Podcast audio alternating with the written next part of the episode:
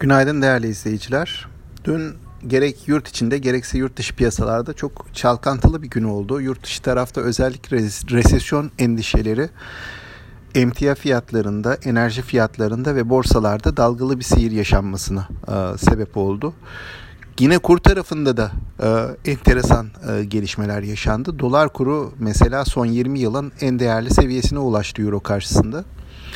Yurt dışı tarafa baktığımız zaman e, bu resesyon endişeleri sürdüğü müddetçe baskının devam edeceği anlaşılıyor. Resesyon endişeleri bir miktar ABD'den gelecek ılımlı rakamlarla yatışabilir hafta sonuna doğru.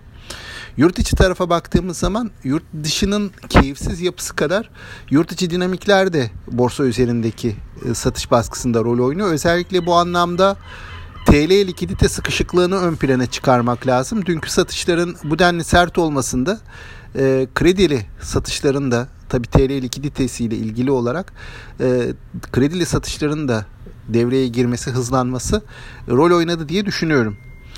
Önümüzdeki günlere baktığımızda e, her iki cephede de çok fazla değişiklikler görünmüyor. En azından öngörülebilir gelecekte böyle bir değişiklik yok.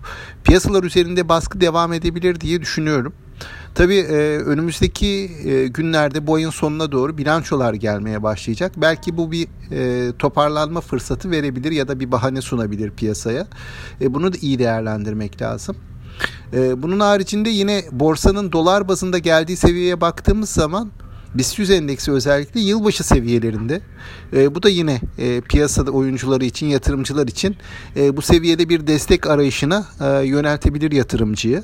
E, biz bugün endeksin o son 2-3 günlük sert satışların ardından e, bir miktar pozitif tepki verebileceğini düşünüyoruz. E, ama e, neticede uzun bir e, bayram tatili olacak.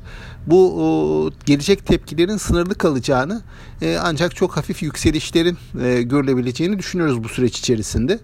E, orta uzun vadede ise e, şimdilik e, o satış baskısı veya e, zayıf trend e, devam eder diye tahmin ediyoruz. Aktaracaklarım bunlar.